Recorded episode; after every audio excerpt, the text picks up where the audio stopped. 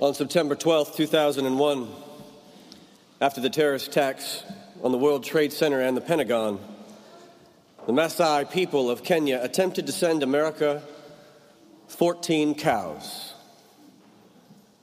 It may seem like an odd thing to do in a time of tragedy, but cows are the sacred symbol of life for the Maasai people. Kimeli Naiyomah who came up with the idea, explained that cows were chosen because to heal a sorrowing heart, one must give something that is dear to them. The cows were accepted on behalf of the American people, but only in spirit.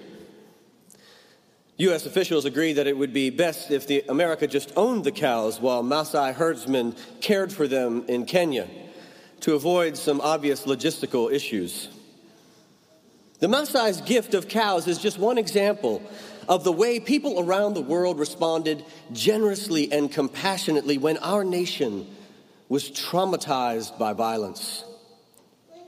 Everyone remembers 9 11, but I remember 9 12 more. The collective sorrow we felt, that powerful euphoria and connection, the deep solidarity we felt with the victims and their families, the intense sense of belonging to something greater than ourselves, the shared quest for healing that transcended race and sex, class, creed, or religion. In the words of the rock band U2, it was one love in America, one life. We knew we were one, but we were not the same, and we got the chance to carry each other. Sadly, in the months and years after 9 11, we lost that sense of oneness. It mutated into something rather ugly.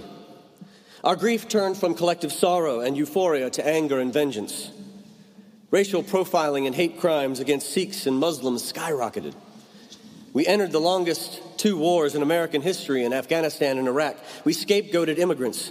We experienced a rise in extremist groups. In the 21 years since 9 11, our collective dream of belonging morphed into a nightmare of division and devastation. We lost that oneness, that shared sorrow and solidarity, and our nation was transformed. Yet, regardless of how radically things changed, I still remember what it felt like on 9 12. I bet you can too, if you think about it. And that means that the dream of true belonging is not dead. It remains an eternal possibility that can be resurrected if we're willing to work to manifest it and embody it together. In the years since 9 11 and the pandemic, if that experience has taught us anything, it is the crucial importance of belonging to our health and wellness and human flourishing. One of our members, Dr. Anita Blanchard, studies a concept called entitativity. It's a big word, but it, it really means the factors that make a group a group. And I asked her recently about the concept of belonging, and she said there's now research that shows us our human need for belonging is so fundamental to our mental and physical health that it is now seen as, through research, as fundamental as eating. We need to belong as much as we need food to eat, to survive. What defines a group of people, she said, is the quality of the interactions that they have. Not just interactions, it's the difference between people standing near each other at a bus stop or on a subway who are all looking down at their phones. You've seen it. And the same people sitting around a table, laughing, eating, telling stories. Dr. Blanchard said that being a part of a community is different and more important than just being in a group because community is an elevated experience of knowing that we belong, knowing that we're part of a collective where we're accepted as unique individuals and where we accept others the same way, where we help others on their journey and well, other people help us. That is what it means to be a community, to experience that deep sense of belonging to one another. Myers Park Baptist Church exists today because a certain group of people became possessed of a dream.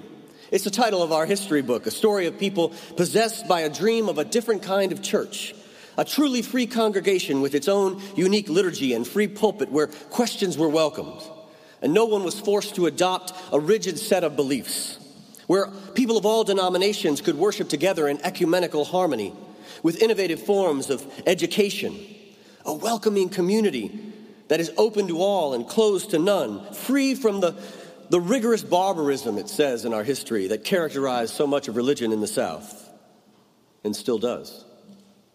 And then these dreamers went out and found a minister named George Heaton, who was also possessed by that same dream. And I feel an affinity with Dr. Heaton, who was from the place where I was born, Lynchburg, Virginia. And he loved to preach about the dream that possessed him and the people of this church that founded this place. He preached about it on his first Sunday in the pulpit and his last Sunday in the pulpit, and on every year on the second Sunday in September. And on a Sunday in 1951, after this sanctuary was completed, Dr. Heaton looked out over the congregation and said, This dream of our church, it doesn't belong to me, it doesn't belong to you. It's God's dream. God's rearrangement of all of our lives. And if we are possessed of it, he said, we shall always be moved by that dream so that there is no place where we stop to fashion in permanent form something which must forever change. He said, When we become possessed of a dream, when we became possessed of this dream, we did not dream of a church edifice, a structure, an institution, a program, or an organization. He said, When we dreamed, we dreamed of what God might do to us in bringing into actuality our unique, unprecedented, never recurring potentialities.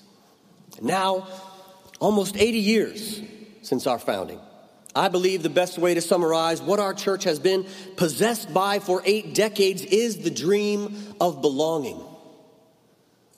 For the people who founded and fashioned and formed this church, as well as those who, who find their way to us today, one thing is for sure there is a kind of community, a kind of being in a group that is insufficient and unacceptable, that is not enough for us any inauthentic form of community simply will not work.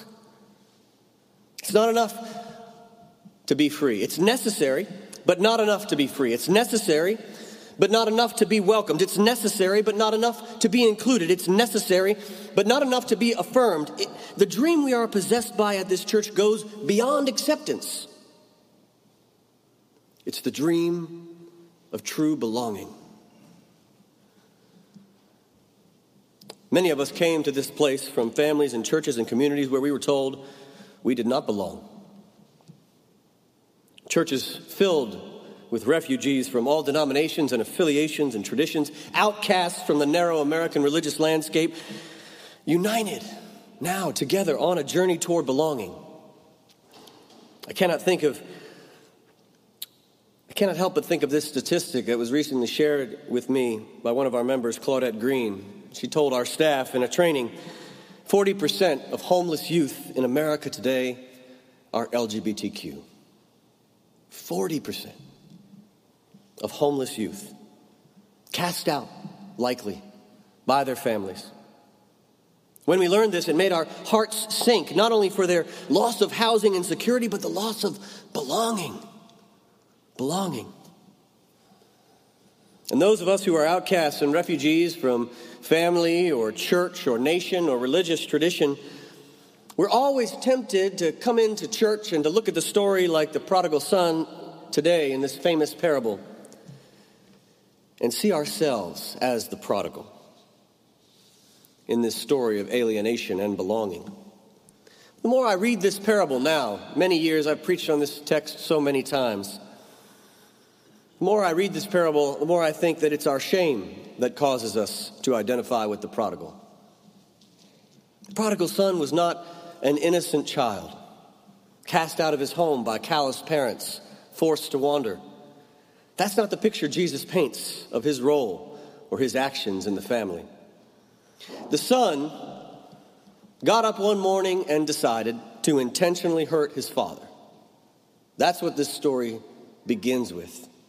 He said, Father, give me the share of the property that will belong to me after you're dead, which was an insult of the highest magnitude. There's a, a, Lebanese scholar named Kenneth Bailey, an expert on first century Middle Eastern customs, who describes how over the years he's gone around Palestine to hundreds of people and asked them, Do you know of anyone, any son, who has ever made this request of their father? The answer is always no. Bailey claims that in all of his research, he could not find a single example in all of Middle Eastern literature or life currently where a son ever asked for an inheritance from a father who was alive and in good health. Never. Scholars teach us that what the son basically said to his father is drop dead and go to hell, Dad. I want nothing to do with you, my brother, or the rest of this family. Give me what's mine so I can get out of here and never see you again.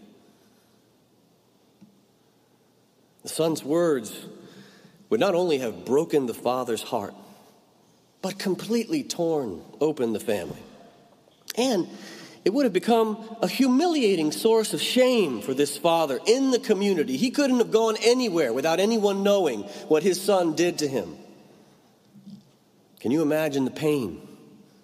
Being insulted, dismissed, cursed to die in this way by someone you love. Some of you actually know this pain quite intimately.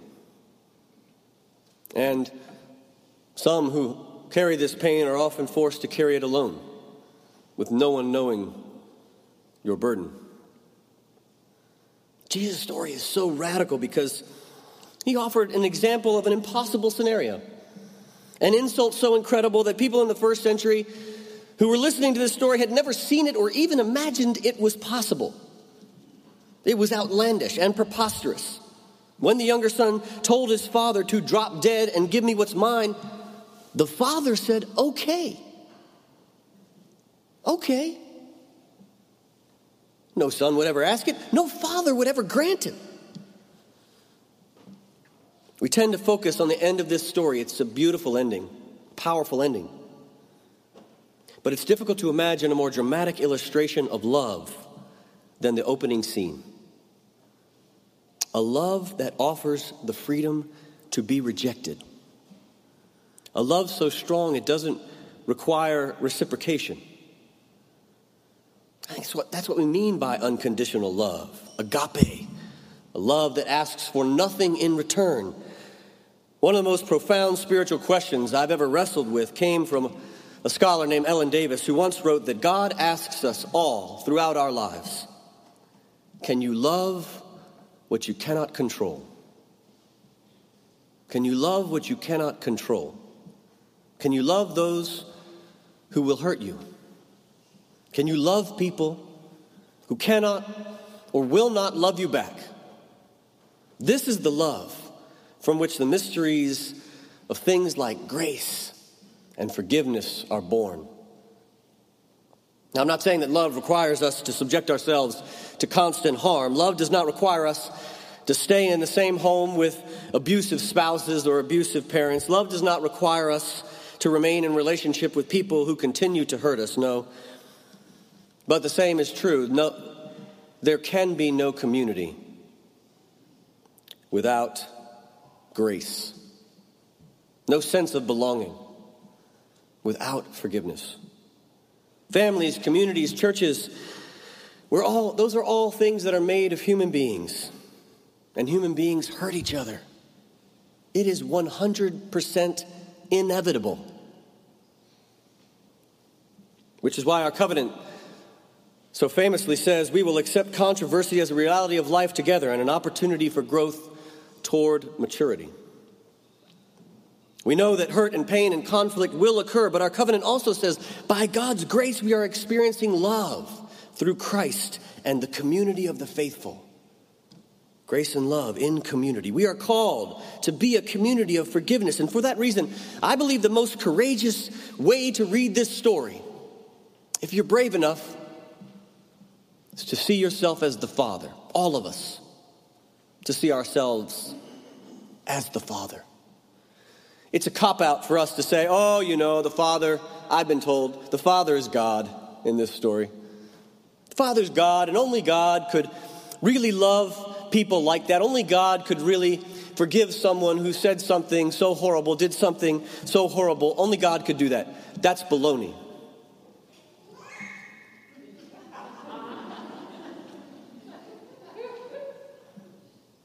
If we have ever been hurt by anyone in our family, in our church, in our community, then we are the Father. And belonging requires we not only learn how to receive forgiveness, but how to offer forgiveness to those who've hurt us as well. Things happen to relationships over time that cannot be prevented. People hurt each other, rifts open up between us. The pain caused by these gaps inhibits and limits our experience of true belonging. We need belonging like we need food. And when our family or our, our country fails to provide us with true belonging, the church is supposed to be a place that is there for us. There are four levels of belonging that a church community provides us a belonging to ourselves, a belonging to God, belonging to a place, and belonging to a people, to each other. If even one of these areas of belonging is shaken, the others begin to fade away as well. And as the story of the prodigal shows us, there is only way, one way to bring this all back, and that is through grace and forgiveness. Coming on the heels of a pandemic where so much has been lost, including our sense of belonging to people, to place, to God, to ourselves, I have become convinced that grace and forgiveness is the only way to rebuild community. What might it look like for us to be like the Father in this story and offer that gift of revolutionary love to each other? There's a song by the British singer Adele. Has these amazing lyrics. She's pouring out her heart saying, Go easy on me. Go easy on me. I didn't get the chance to feel the world around me. I had no time to choose what I chose to do. I had good intentions and the highest hopes, but right now I know that probably doesn't even show. So go easy on me, the song says, over and over again. What if we went easy on each other for a change? That's something we've lost as a people since 9 11, isn't it? What if we were easy on each other and hard on systems, as John Powell said, easy on each other. Instead of easy on systems and hard on each other, which is how we are now. As we head into a new church year, there is grace and forgiveness in the air around us in this space. It feels like the time has come for all of us to sing at this new year mark. Let all acquaintance be for God. Let bygones be bygones. Try to move forward together with a clean slate and a fresh start. Our church and our world need more from us than our hurt and our pain, our grievances and our regrets. The world is desperate for the belonging that we can provide. It needs our love, our ingenuity, our passion. So let me be the first to say if I have ever hurt you or someone you love, I am sorry. I am sorry. I apologize. I ask for your forgiveness. And if you have ever hurt me or someone I love, I forgive you. You are beloved.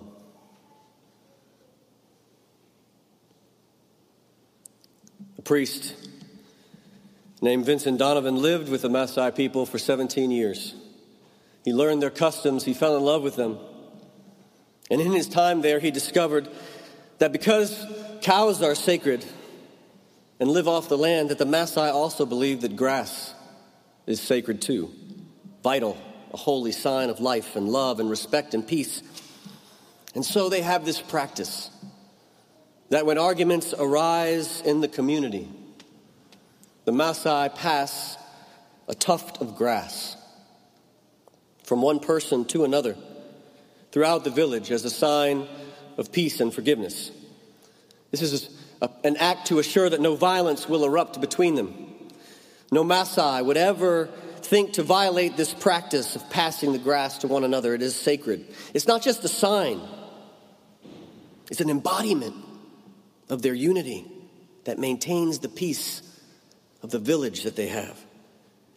And whenever this grass is passed successfully, it doesn't happen all the time because people get angry with each other, people hurt each other. It doesn't always get passed through the village every time, but when it does pass successfully from one person to another through the entire community, the Maasai hold a grand celebration. They gather around a fire for a feast filled with music and singing, dancing. And Donovan was able to join in this ritual during those 17 years a few times when the, the grass was passed thoroughly through the community. And what he came to see is that they were celebrating communion. The grass being offered was their passing of peace. The celebration that commenced when it was successfully completed was the Lord's Supper. The Maasai were perfectly embodying God's dream of belonging, a dream of peace that can only come through grace and forgiveness.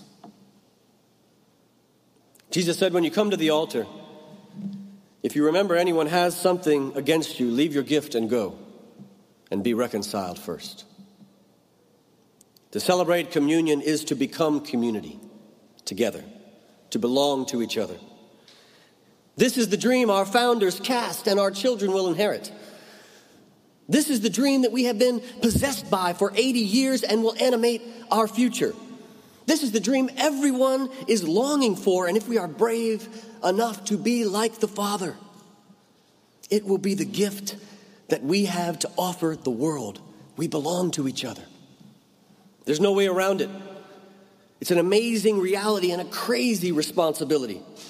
But if the belonging we experience in church was so deep that it became as essential for us as food. Can you imagine? There would be no declining attendance, no budget shortfalls, no problem, only grace, only love.